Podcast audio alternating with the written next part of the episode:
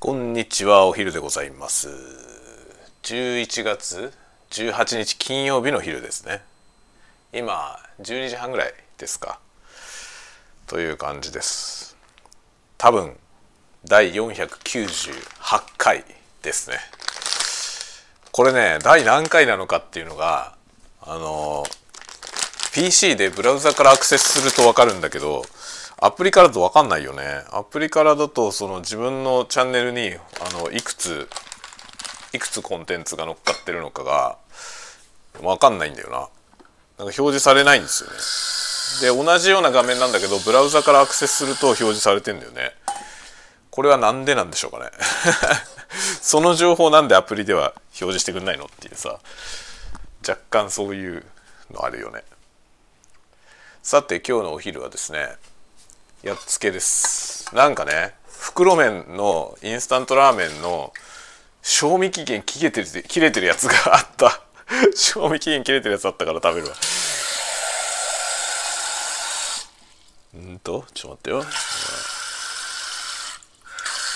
これはね 450ml か。これね日清の旭川醤油ラーメンってやつですね。これはねなんぼ？450ml だね。450ml 入れて沸騰させる。いやー本当にねたまにこういうの確認しないとなんかずっと永遠に置いてあって どんどん古くなってるっていう可能性あるんですよね。もうこれは賞味期限がね今年の9月12日までだ。2ヶ月ぐらい切れてますね。これねインスタントラーメンはあの賞味期限切れたやつは本当はあんまり食べない方がいいですよ。あの別にねそれを食べたことによってお腹壊すとかは多分ないけどあのね油が使われてる油が変質してまあ美味しくないんだよね。美味しくないプラス多分体に悪いと思う。そのね即なんかお腹を壊すみたいなそういうねその生ものが傷んだ時みたいなことはないけど多分多分ね。多分ないけどあのねその味はもうねあからさまに味悪くなるね。で今ね 僕のつまみ食いタイム。あの富士屋のホームパイをつまみながらお湯が沸くのを待ちます。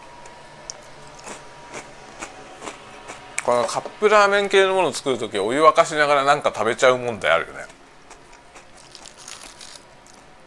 ないですか？なんか自分で例えば一人暮らしとかでまあ一人暮らしじゃなくても一人でねまあお昼とかね食事やっつけでいいやって言ってインスタントでいいやってなることあるじゃない。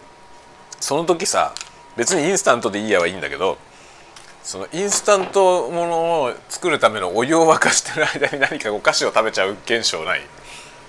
僕すごい食べちゃうんだよな。もうなんならそれでお腹いっぱいになるぐらい食べちゃうよ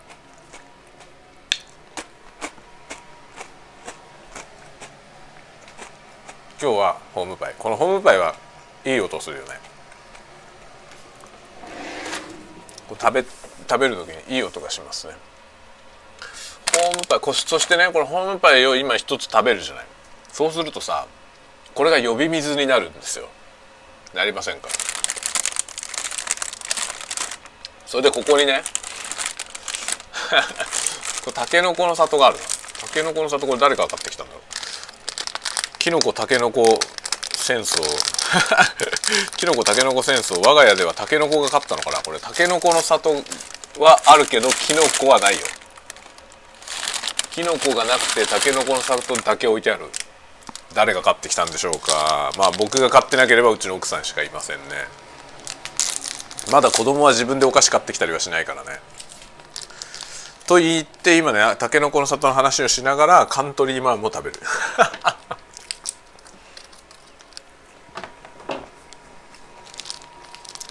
カントリーマーム出てきた時はこれ大発明だったよね。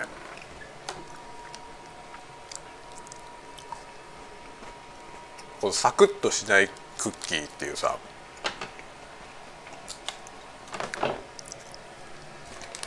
これはもう大発明だ。おお湯が沸きました。400ぐらいだったらすぐ沸くね。400ml ぐらいだったね。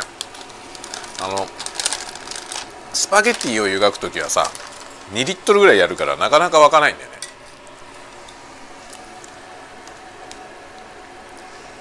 よしこれを湯がきますよ。このねインスタント麺。旭川醤油って書いてあるけど どうなんだろう。うまみの決め手は北海道産利尻昆布って書いてありますね。旭川ラーメンと利尻昆布関係あるんだろうか。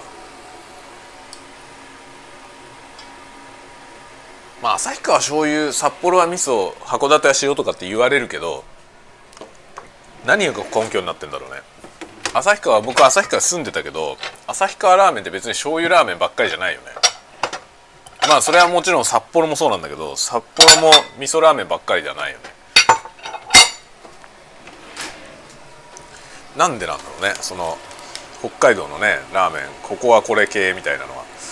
なんでそういうふうに言われてるのかなって若干分かりませんね。旭川のラーメンは美味しいの多いよ。多いですね。僕は住んでて旭川はラーメン美味しいなと思った。何しろ僕は最初最初にね札幌に引っ越してきてラーメン屋さんはよく分かんないからよく分かんなくて食べるじゃない。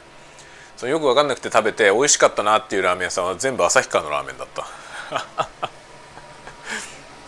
た。有名なお店ばっかりですね。あとね全国的に有名なあの三等家ってあるじゃない？三等家ってラーメン屋さん。山の頭の日って書く。三等家ってラーメン屋さんあるんですけどあれ割とチェーンで全国にあると思うけどあれの本店は旭川ですね。でも三等家って塩だった気がするけどな。塩ラーメンが美味しい気がするな。旭川はねなんか僕はね醤油ラーメンはちょっと濃いめのやつが好きでいくつかねなんかあんまり多分観光の人には有名じゃないような お店で好きなラーメンありましたね。で旭川ねでもねピカイチうまいのはねこれはなんか旭川にもし旅行する人がいたら是非食べてみてほしいんだけどあのね旭川って旭川駅のもう真正面にこう買い物公園っていうこうなんていうの？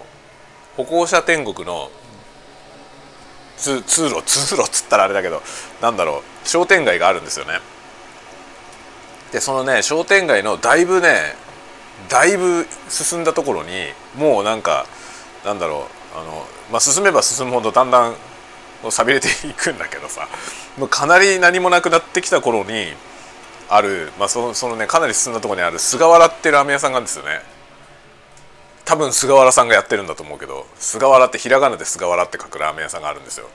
そこの塩ラーメンがめちゃくちゃうまいですね。びっくりするぐらいうまい。なんか僕はなんか塩ラーメンのなんかねあれが塩ラーメンの見方が変わりましたね。あれはすげえ美味しいよ。だからぜひ旭川もし旅行する人いたらねあの菅原の塩を食べに行ってください。ぜひ。行きやすいところにある。あの駅からは徒歩で行けるところにあります、まあ、徒歩結構歩くけどねあのまっすぐね買い物公園をまっすぐ行くんですよ。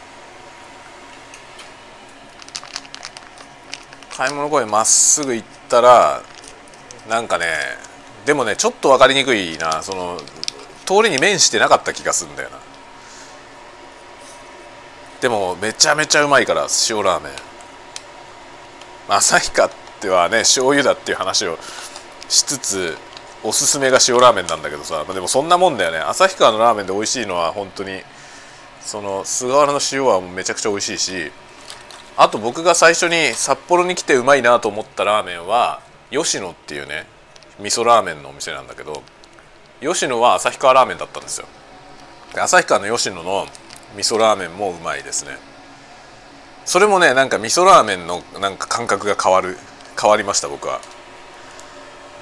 僕はもともと首都圏だからさ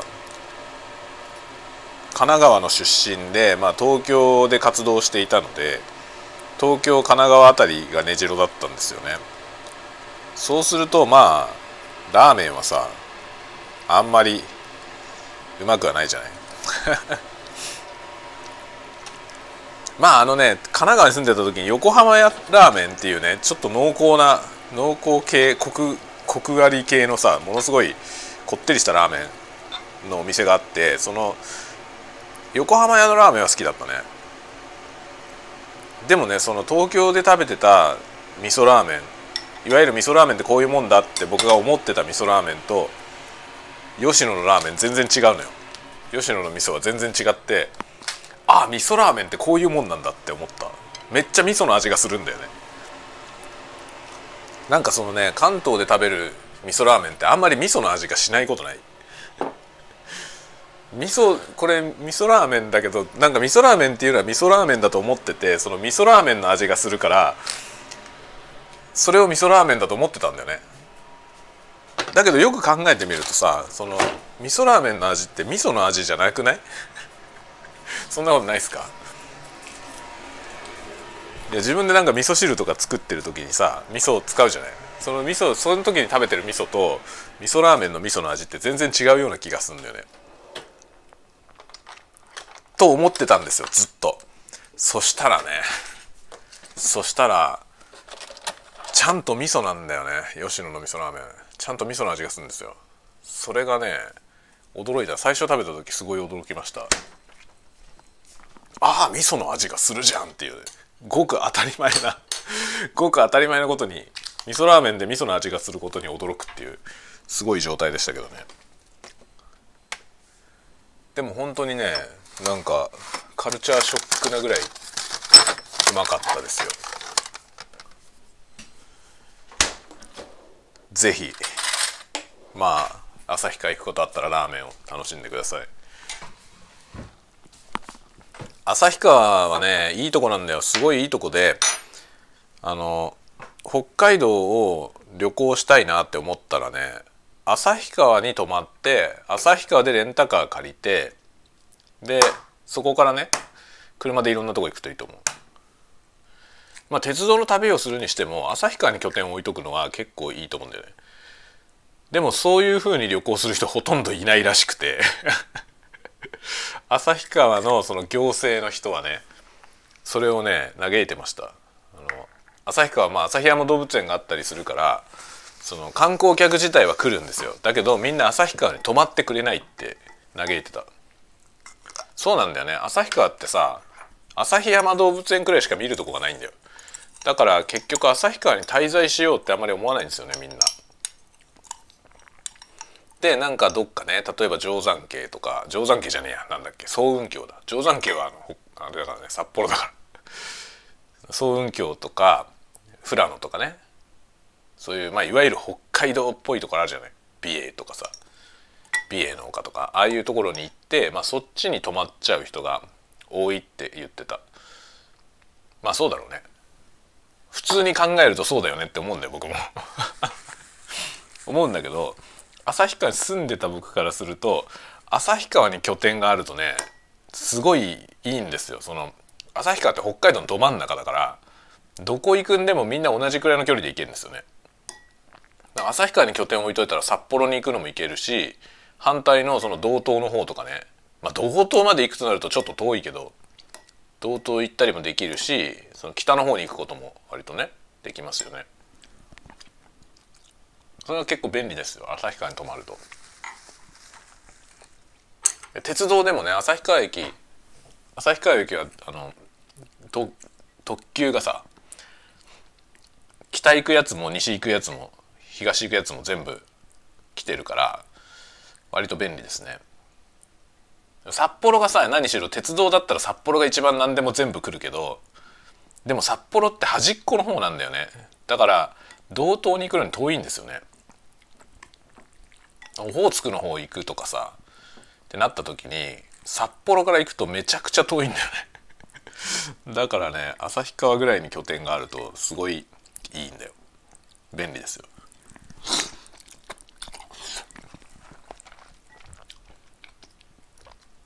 僕もこの間家族であのドライブでね上の方に行ったんですよ。あの稚内の近く。行ったんですけどその時ね札幌から行くと大変だから前の晩にその旭川に泊まって旭川から朝一でスタートして行きました。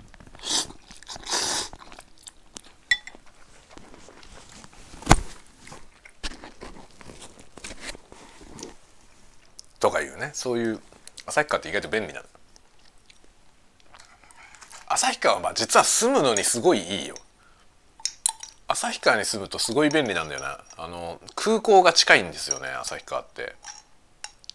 中心地から旭川空港までが近いから旭川に住んでると結構意外と東京行ったりして仕事する場合に便利ですね。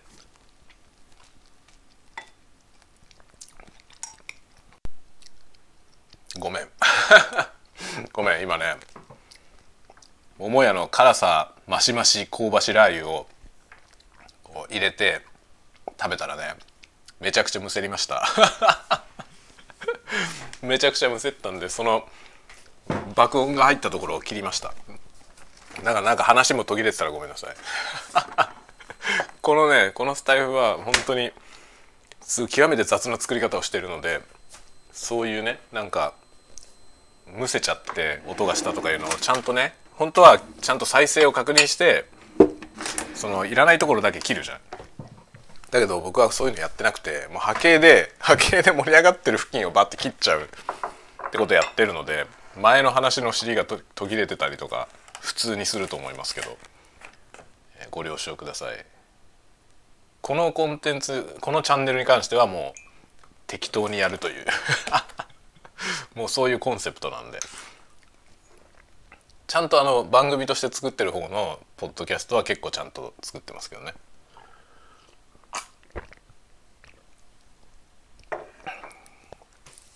こっちのこの「酔いどれたわごトーク」はまあたわごとだし適当にやります。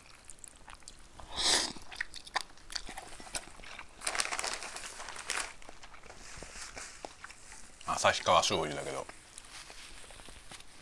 旭川かどうかはよくわかんないわ食べても。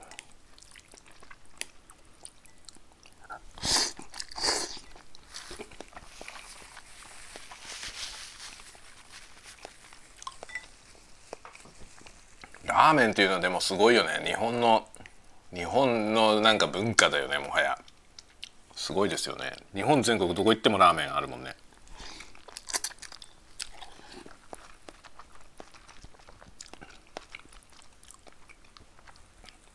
それを見るとさなんか日本人って結局やっぱラーメン好きなんだなと思うよね。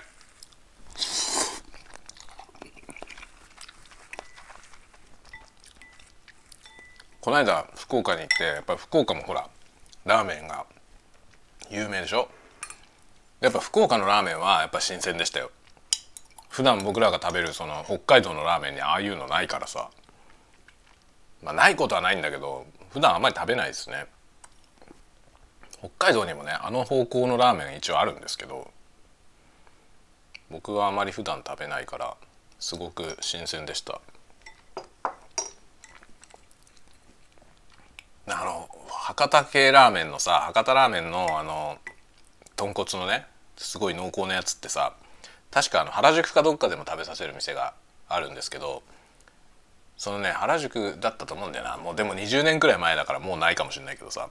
その原宿でそういうラーメン食べた時にすごい小ぶりなお椀で出てきたのよ。でさすが原宿は割高なんだなと思ったのよその時出てきた瞬間ね。だから1杯ラーメンが 1000, 1000円ぐらいだったかな1,000円から1,200円ぐらい、まあ、すぐ値段そのものも他のラーメン屋さんより高いんだよね。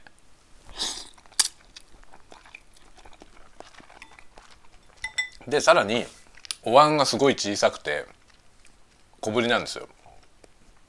でちょっとしか入ってないんですよね。でなんか世知がないなと思ったり したんだけど違うのよ。そのね濃厚すぎてそのぐらいしか食べらんないんですよ普通の人。僕もそのねあこれこれぐらいの量で出てくるんだと思って思ったより量が少ないなって思ったんだけどもうその量で十分なぐらいすごかったそうかなるほどと思ってこの量でいいようにできてんだと思ってねなんか今回もねあの福岡行った時に地元の人に連れてってもらったお店でラーメン食べたんですけどね。そこのラーメン屋のラーメンもちょっと少なめだった。その小ぶりのお椀で出てきたよ。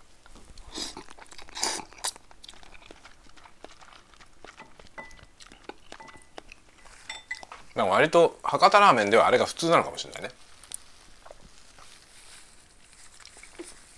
それも確かに小ぶりで出てきたけど全然不満はなかった。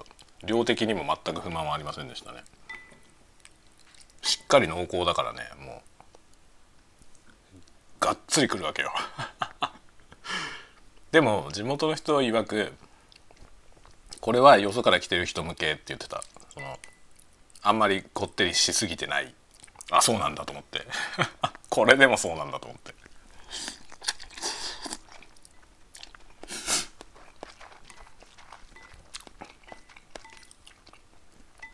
なんか本当にね食べる人を選ぶようなすごいやつもあるって言ってた。濃厚なやつは。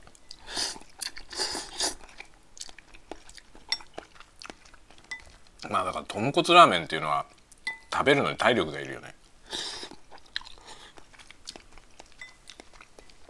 元気じゃないと食べらんないなと思っ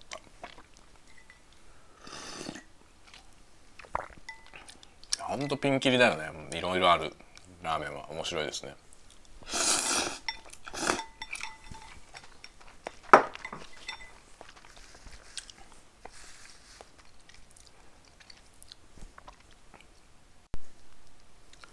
なぜか今日はラーメンの話をしてる。ラーメンの話をしてますね。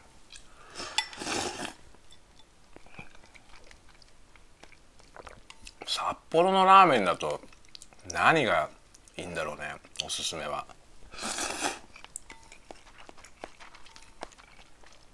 有名なのはすみれとかですよね。すみれとかあの味噌のね味噌ラーメンのすみれとあと一元。あのエビエビラーメンの一元。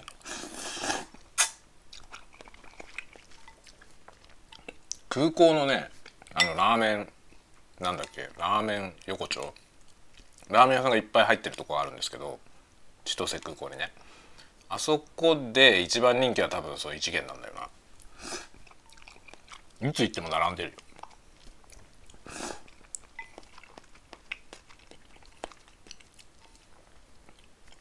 でその一元の本店がどっか札幌にあるはずですね。もう行ったことないわ。実は僕札幌ラーメンあまり食べたことないっていう話ある。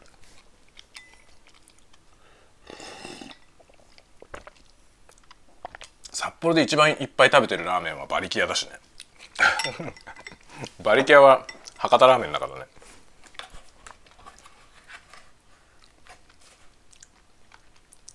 馬力屋はもう子供が好きだからね。それでヨドバシカメラの隣にあるんだよね。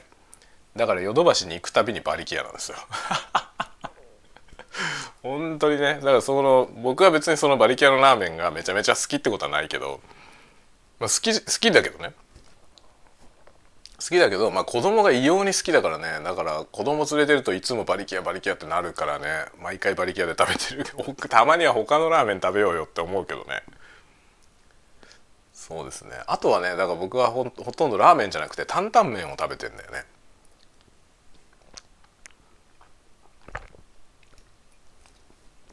担々麺といえばさあの関東にさニュー担々麺本舗っていうお店が今もあるかな。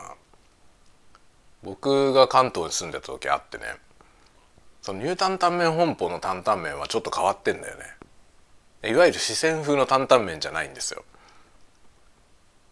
なんか独特だよね。あのタイプの担々麺他のとこで食べたことない気がするんだけど。めちゃめちゃ辛いんですよ。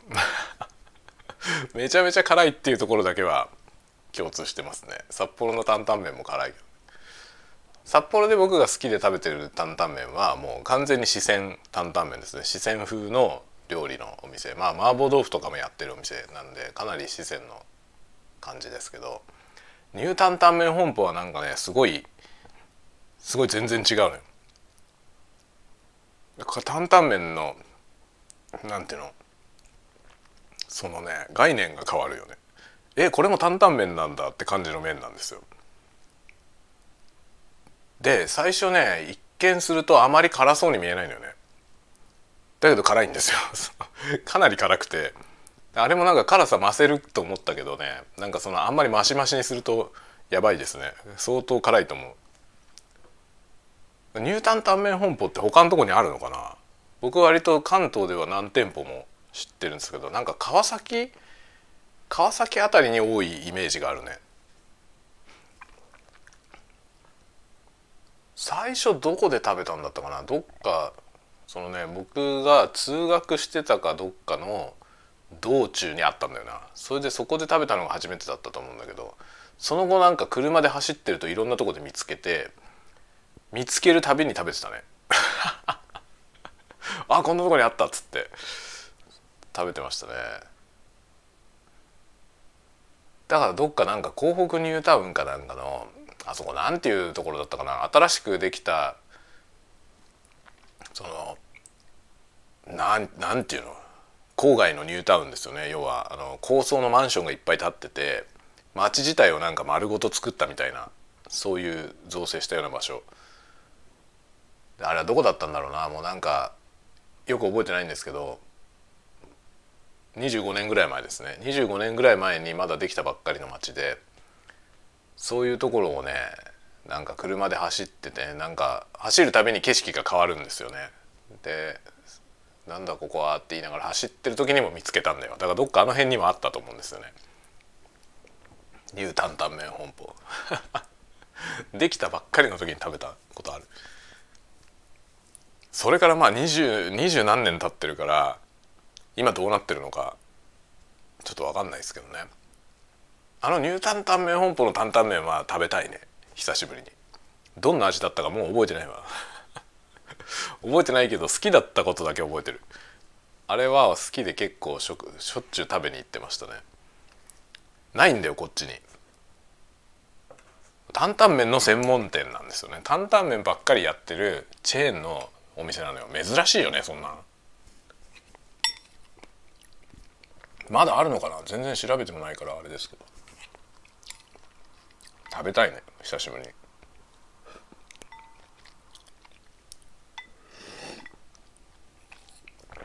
ニュータンタンメン本舗って東京にもある？神奈川ではなんかいっぱい見た気がするんだけど。東京にもあんのかな？僕仕事でさ東京へは行くことあるんですよ。あるんだけどその結構ね車で行かないといけないようなとこにあるから担々麺本舗がさなんか東京で仕事で東京行った時にちょっとついでに寄れるような場所にあるといいんだけどな。どっかにないかな。後で調べてみよ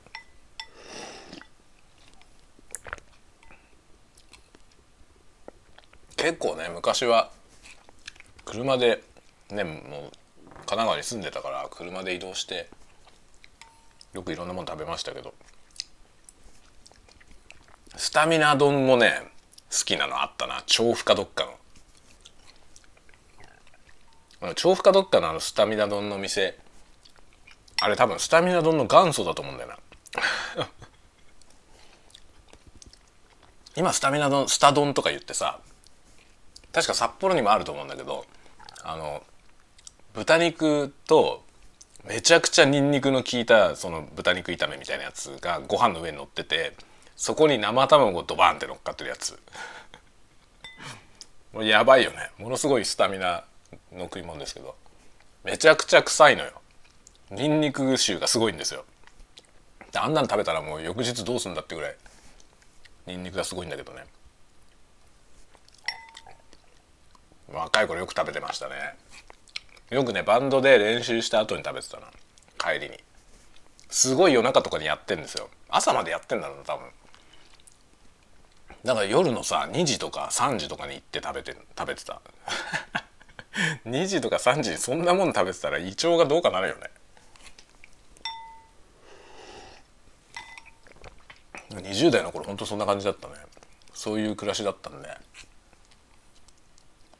バンドのねバンドの一緒にバンドやってたやつがそれが好きでさその調布のスタドンが。でそいつは調布に住んでたんですよ。それで彼を家に送ってくついでにそのスタ丼食べてから行くみたいな感じだったね。あいつあんなもの食べて家帰ってそのまま寝てたんだろうか。寝る前にあれ食べるにはちょっと重すぎるけどね。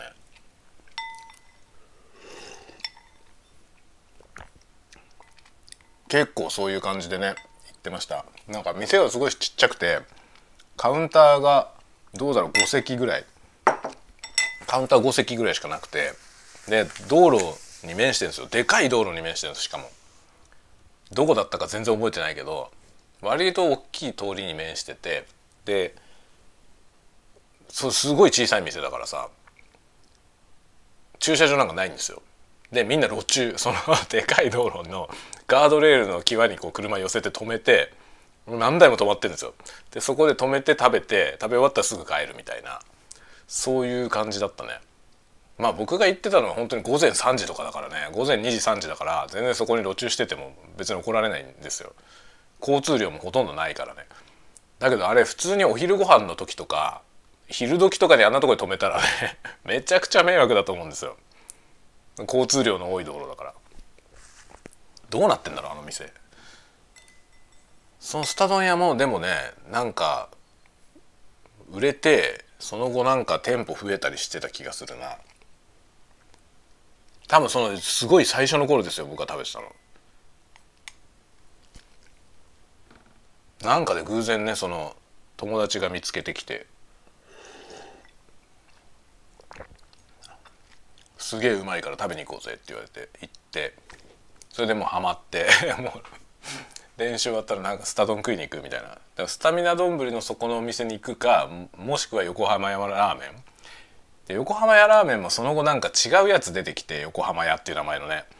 僕が食べてたやつと今今の横浜屋違うと思うんだけど当時すごい古い時ね横浜屋ラーメンっていうのもありましたよね。それもちょくちょく行ってた。ハマラーって言ってたな僕。僕らはハマラーと呼んでましたね。横浜やラーメン略して。ハマラー食いに行くっつって。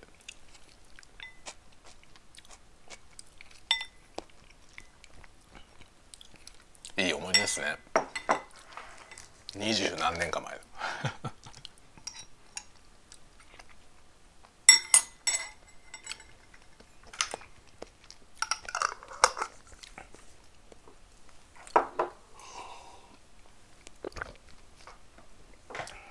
なんかそういう食べ物のお話ですね。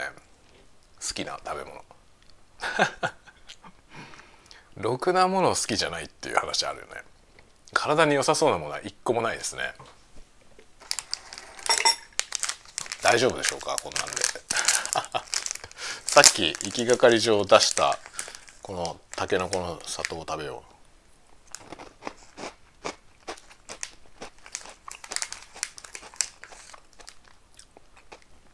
まあ、きのこさたけのこの論争は終わりがないよね。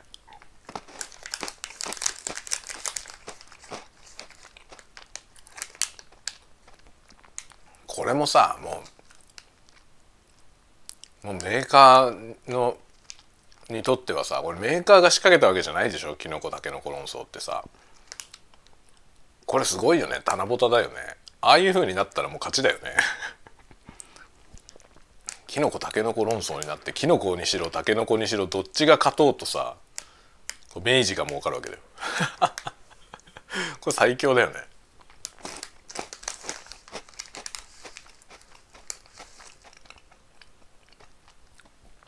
こんなどうってことないお菓子さこれ多分ねきのこたけのこ論争がなかったらもうとっくに廃れてんじゃないこのお菓子。まあ論争があったことによって生きながられてるような気がする。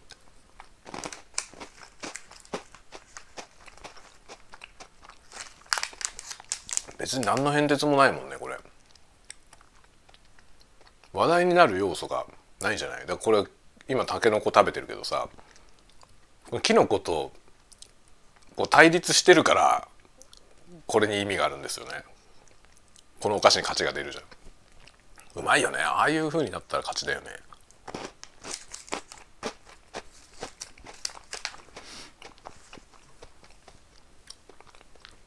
他のものでこういうことって起きないかな。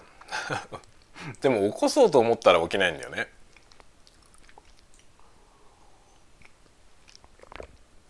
こういうのって難しいんだよね。あのよく僕もさあのアニメでね町おこしみたいになることあるじゃない。アニメをやったことによってそのご当地ご当地じゃなくてなんだ聖地巡礼みたいなのでそこの作品の舞台になった場所が盛り上がるっていうケースがあるじゃないですか。で結局さその町おこしとかそういうことをやりたいと思っているその行政機関とかそういうところはその他のうまくいってる事例を見てうちもああいうふうにできないかなって思うわけですよね。まあそれは思うじゃない普通。思うんだけど難しくてさあれって行政側から仕掛けたら絶対受けないんだよね。みんな引くんですよね。そうそれが難しいんですあれ狙ってやっちゃダメなんだよね。町おこしのためにってやると作品もヒットしないんだよ。そうじゃなくてなんか全然知らないところでその作品がボーンって出てきて実はここでしたみたいな感じなやつが盛り盛り上がるじゃん。結局あの聖地巡礼みたいなやつで町おこししようっていうのはまあみんな考えるんだよねうまくいった事例を見るとさやっぱみんな考えるけどあれは絶対ダメなんだよなっていうのをね僕も言ったことあります。僕のとこにもよく来るんですよ僕は地方にいるじゃん。だから結構ね札幌市とか北海道の人からそのそういうのでね町おこしみたいなやれやりたいと思うけどどういうふうにやったらいいんだろうかっていうからさまあだからいや町おこしをしようと思ったらダメですよっていう話をしても元も子もないじゃん。そこで話終わるんだよね。あれ狙ったらダメなんですよっつって。町おこしですよっていうのが見えちゃうとみんな引いちゃうからその作品からそれが匂っちゃうとさうわってなって結局その現地に行ってみようっていう気もなくなってしまうからダメなんですよね。そういうやり方じゃいけないんだよね。うまくいかない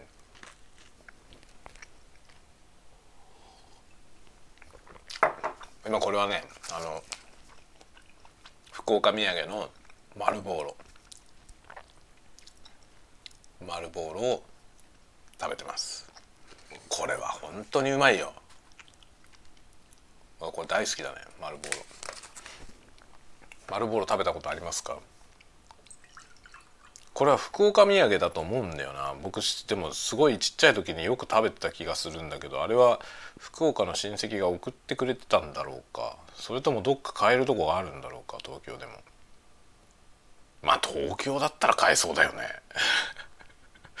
東京だったら何でも買えそうだよね。日本全国の何でもね。昔横浜そごうにさアリバイ通りっていうのあったよね。知ってますか？昔ね横浜そごうに全国のあらゆるお土産を売ってるアリアリバイ通りっていうのがあったのよ。だから出張行ったとか言って全然違うところに行ってでその出張のお土産っつってねその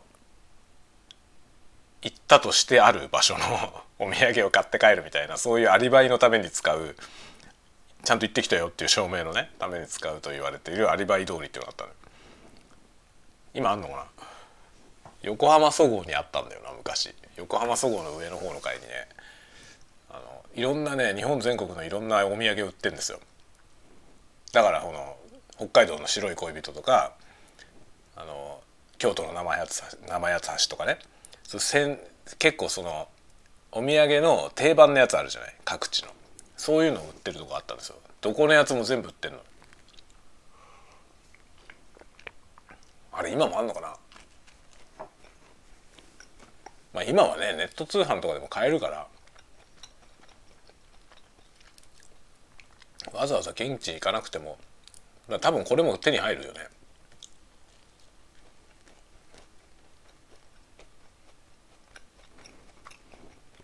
これめっちゃうまいよ。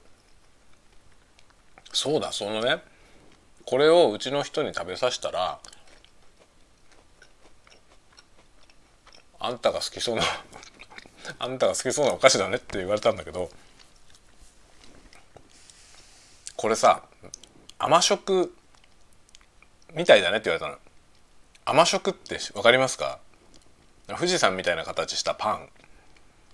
昔あったんだけど甘食僕ね、ま、甘食が大好きなんですよ。でうちの奥さんは僕が甘食大好きなのを知っててこれを食べてねこの丸ボールを食べて「まあ甘食みたいだもんね」って言ったのよ。あんたが好きそうな食べ物だねって言って。で甘食その時に甘食の名前を聞いてそうだ甘食と思って。甘食ってさまだある？僕めちゃくちゃ好きでね。なんかいつだろうな？なんか旭川住んでた時かな。甘食をひたすら買って毎日食べてたことあるんだよね。だけど今どこにも売ってないんですよ。甘食。どこ行ってもないよね。探してんだけどないんだよ甘食ってどうなったの？今もある？あるならもうなんか通販でもいいから欲しいけど。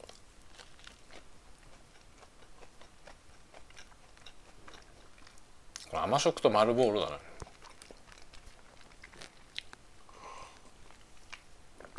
見つけたらあれだな。アマゾンアマゾンの欲しいものリストに入れとこう。欲しいものリストに入れといてこれ送ってっつ。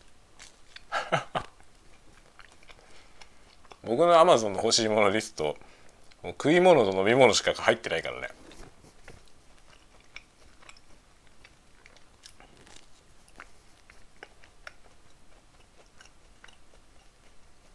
本当に欲しいものはさいろいろあるけどさ。機材とかもいろいろあるけどやっぱ欲しいものリストで投げ銭的に送ってもらうならなんか食べ物がいいなと思って。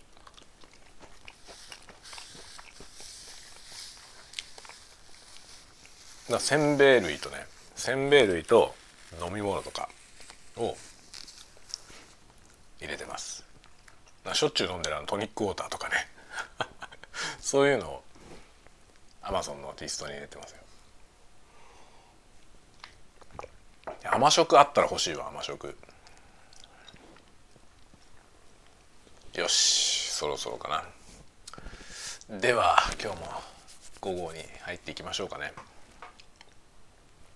多分これが498回だと思うんだよね。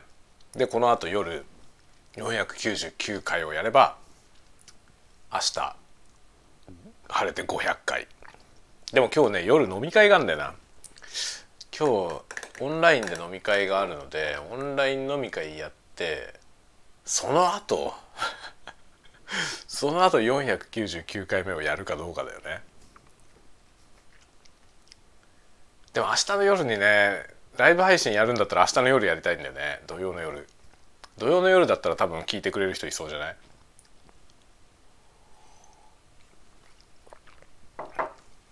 まあでもスタイフでやるからな。スタイフのライブ配信だと多分スタイフのアプリがないと聞けないと思うんだよね。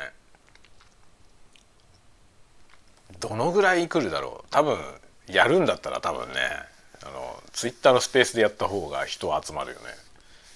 人集まるんだけどスタンド FM の500回記念でスタンド FM の500回にしたいからね。そのその内容ってなるとやっぱこれのライブでやるしかないんだよな。